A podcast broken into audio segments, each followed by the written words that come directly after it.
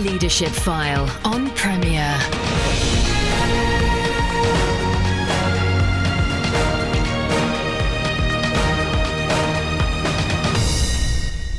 Welcome to the Leadership File, your weekly show inspiring you to lead for Christ wherever you are. I'm Andy Peck, your host, thanking you for joining us. And whether you're listening live or one of the many thousands who listen via the podcast, it's great to have you along.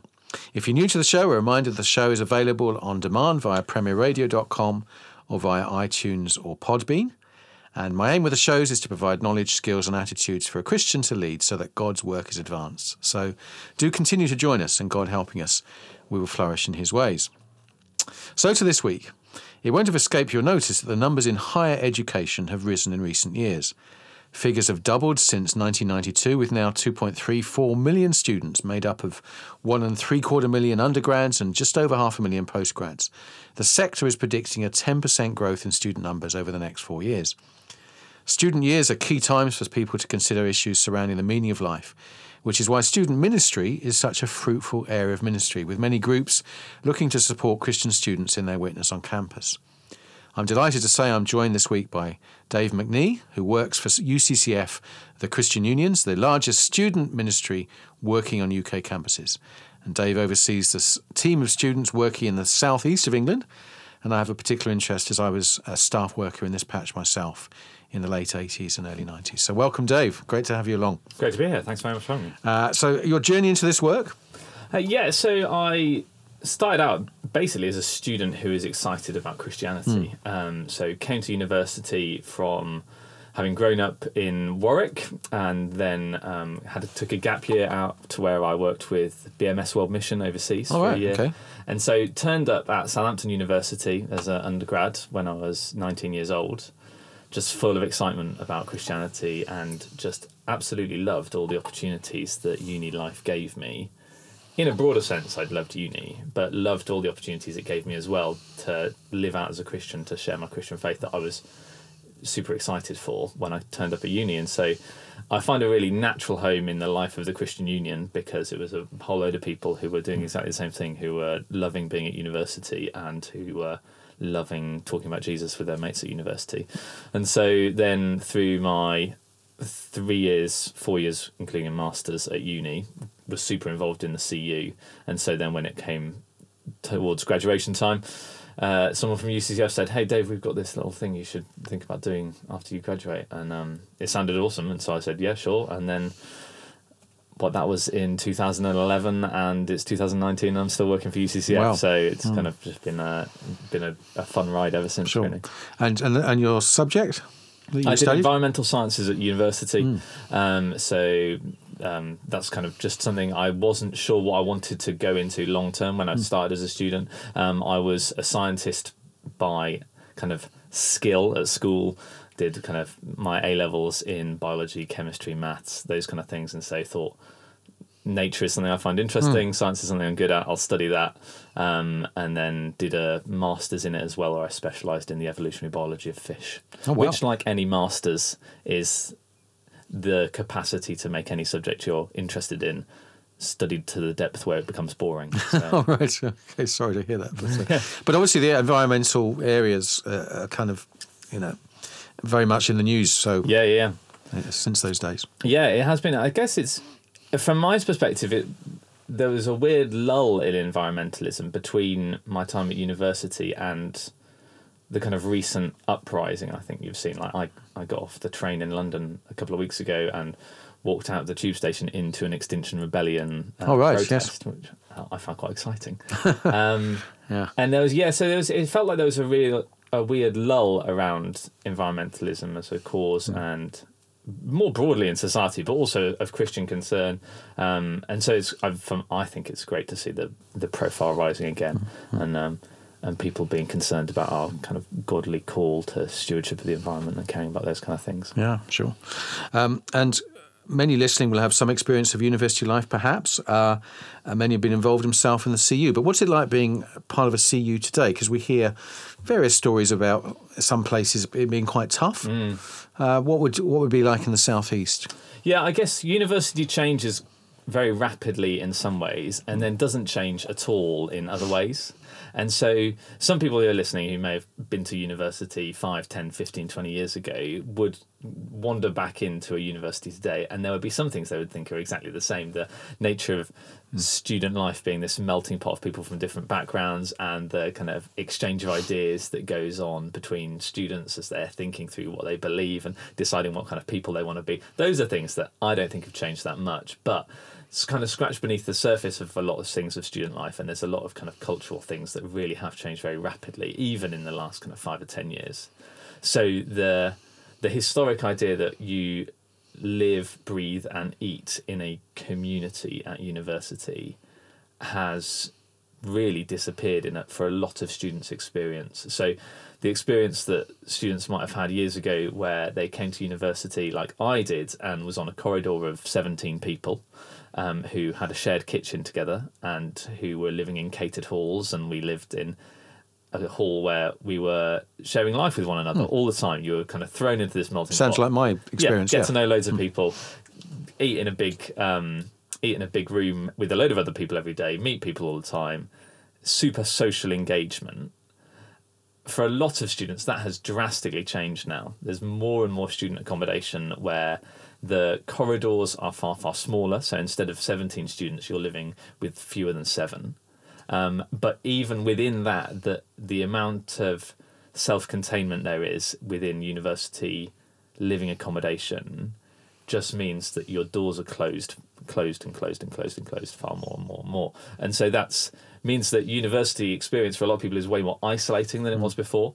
And I think that's it's probably a deeper change than people probably want to admit a lot of the time. University is an enormous social experience because, you know, traveling away from home and the freedom of hmm. being your own person. And it still is an enormous social experience, but the dynamics of that social experience have changed a lot. And that will obviously have an impact on the life and breadth of a Christian union, won't it? Because hmm. a CU is going to be an expression of community within the community of the university that it's in. So as the community of the university changes, so hmm. the, the CU changes, and it has to be that little bit more kind of crafty in order to hmm. create community in a environment where community is becoming harder to create. Hmm. That at the same time, the thing, the exciting thing about that is it it provides a really unique opportunity for a CU. Hmm. Um, when a CU in a university that is increasingly lonely is an increasingly welcoming group of people who break down those barriers that everybody else seems very quick to put up. That's a phenomenal witness Yes. and a great welcome to loads of students, whether they're Christian or not, who hmm. just want to meet people and have friends and experience community, and along the journey can think about the bigger questions of life and think about Jesus and get to see whether that's something that hmm. they think is going to be part of their future and their university life as well. Uh, and the kind of approaches to evangelism that having track that have traction these days is, uh, I mean, the old days was guerrilla Christian was one thing, Yeah. and apologetics talks and uh, evangelistic supper parties, Yeah. evangelistic Bible studies. I don't know if these are yeah. still. I guess in some ways the the way in which evangelism is most successful isn't a reinvention of the wheel, is it? Right. Because it's something that's been going on for two thousand Yeah. years of church history. Often, what it is is a refining of those things to make them Mm. conte- contextually relevant in the universities in which we're working with at the moment. I think probably the the the CUs that see um, their witness being most effective is where there's a really effective marriaging of like three different parts of evangelism, which is where public proclamation is done really well, really mm-hmm. persuasively, that that people get to hear the the good news about Jesus mm. told to them, but where also there is a smaller work where authentic community mm. is both an expression of Christianity and somewhere mm. that people can get into that there is a community of believers on campus as part of a CU that it's just a really low walled community and so people can access that long before they've decided whether they want to hmm. believe in the whole Christian thing or not. And then, thirdly, where the kind of honest witness of a friend to a friend, a brother to a brother, and the simple action of, you know, a CU student who is sat in a lecture with a friend of theirs and says, Hey, do you want to do you want to come along to this thing? Or have you ever thought about this? Or or inevitably in student life the the one AM conversation after a night out and somebody wants to chat about the deeper questions of life and you end up chatting till three AM and all the kind of things that that people like you and I have wry smiles about when we Yes. think back to doing those in our university years, and students still do today. Sure. No, absolutely. Yeah. yeah. Um, uh, and some universities have other Christian groups on campus. I just, you know, doing slightly different things. Perhaps I just wonder how well they get on with each other. Yeah. Um, certainly in the southeast, you can obviously talk about.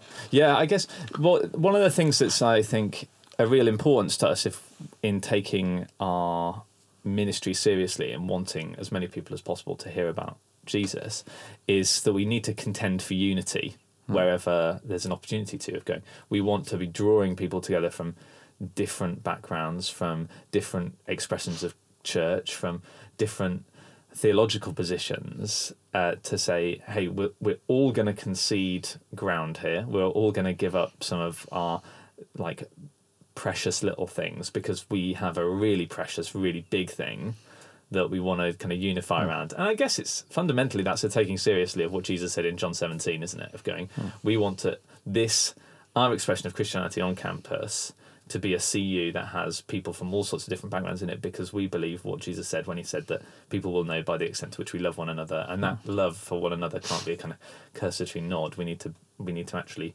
be a community that is hmm. doing that and expressing that. And yeah so I think the the most effective way of doing evangelism on campus is always going to be when there's that kind of effective expression of unity going on. And so yeah it's it's great to have other groups on campus as well who are if you know if they're preaching the gospel if they're telling people about jesus then brilliant thumbs up i'm happy to have them around but i hope i hope that what we can do is work together all the time and Yeah. be a kind of visible expression of that unity that jesus wanted us to have all along Sure. Well, you're listening to Leadership File with me, Andy Peck. I'm joined this week by Dave McNee, who works with uh, UCCF uh, as a, as a s- a kind of team leader of uh, a group of uh, staff workers in the southeast of England. We'll be back just after this. Welcome back to the Leadership File with me, Andy Peck. I'm joined this week by Dave McNee. Uh, Dave works with UCCF, uh, the largest student ministry working on UK campuses. Uh, he oversees the staff team in the southeast of England, a number of universities uh, just kind of south of London, uh, kind of Kent, Surrey, Hampshire uh, area. And uh, we, we get a little bit more into the leadership dimension if we can, the second Sure. half, Dave. Um, I mean, Ben, many will know that historically UCCF has been a student led movement. Um, so, how do you talk about leadership today and the way your staff are deployed and, and the way, therefore, uh, students continue to lead or the degree to which they're able to lead? Yeah, yeah. So, yeah, for those of you who are listening who don't have any experience of the CU, I think it's worth noting CUs are led by students. They are student.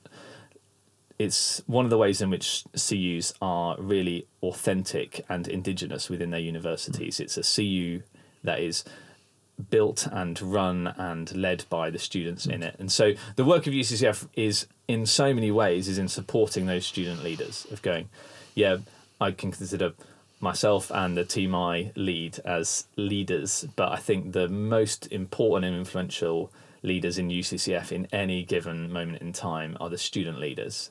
And so our work really is about supporting those student leaders. Um, it's it's seeing our role in the, that kind of Mark Tenian kind of way that Jesus talked about that those those who are great in the world want to kind of flex and use their muscle to kind of exert themselves over others, but that shouldn't be so uh, so against amongst you.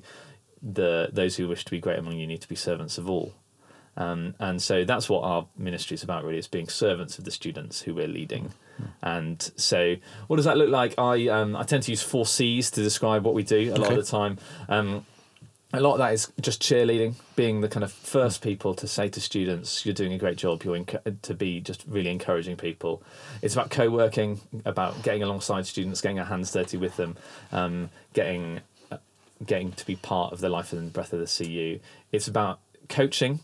So it's about helping students to, to know things they didn't know, to be able to see things that they hadn't seen. And then it's catalytic as well. It's helping stuff to happen that might not have happened as quickly or might not have happened at all if there weren't UCCF staff there building and growing and serving the kind of CU that they're around.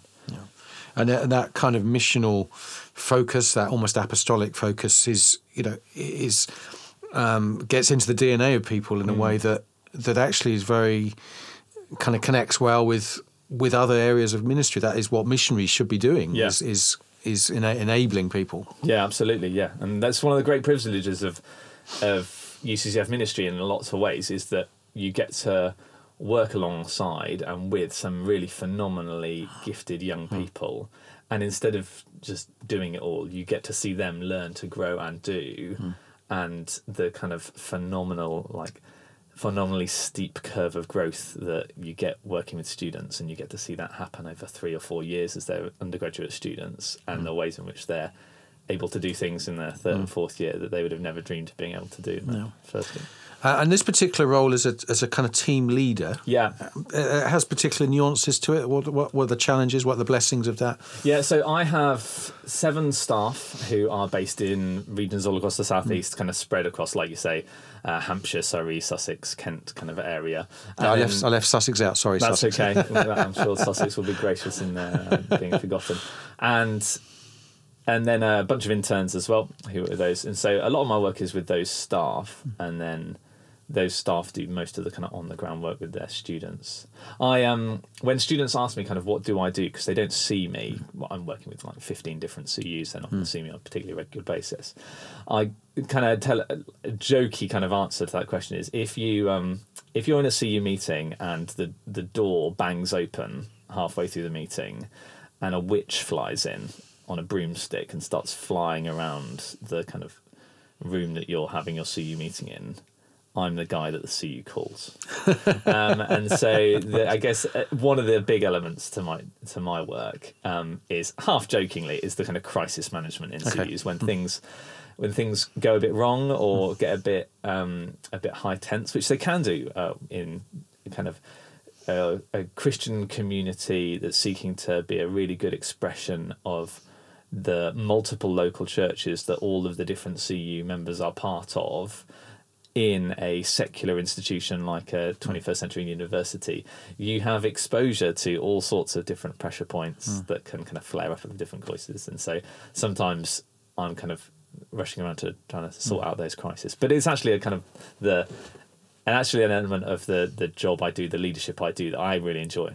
Um, I've always really enjoyed peacemaking. I've really enjoyed kind of going into those situations and be, being able to help people see how we can find a path forward. And you feel like you're making a difference as well in those Fabulous. things. So I Oh, really sure. enjoyed that. Uh, and we've heard that um, you know universities' stance on on groups is such that, that, that you know every group has to be open to everyone, and therefore because CUs are exclusive to Christians or to those who adhere to a particular doctrinal basis, then sometimes students can struggle to find rooms on campus. Is that still an issue some places or not? Uh, it can be so, but um, it really varies massively from one student Okay. union to another, from one university Okay. to another, and then even within that can vary hugely from one year to another. See. One year, you a CU might have a sabbatical officer in the university who's really skeptical, really critical of Christianity, and Okay. has got some.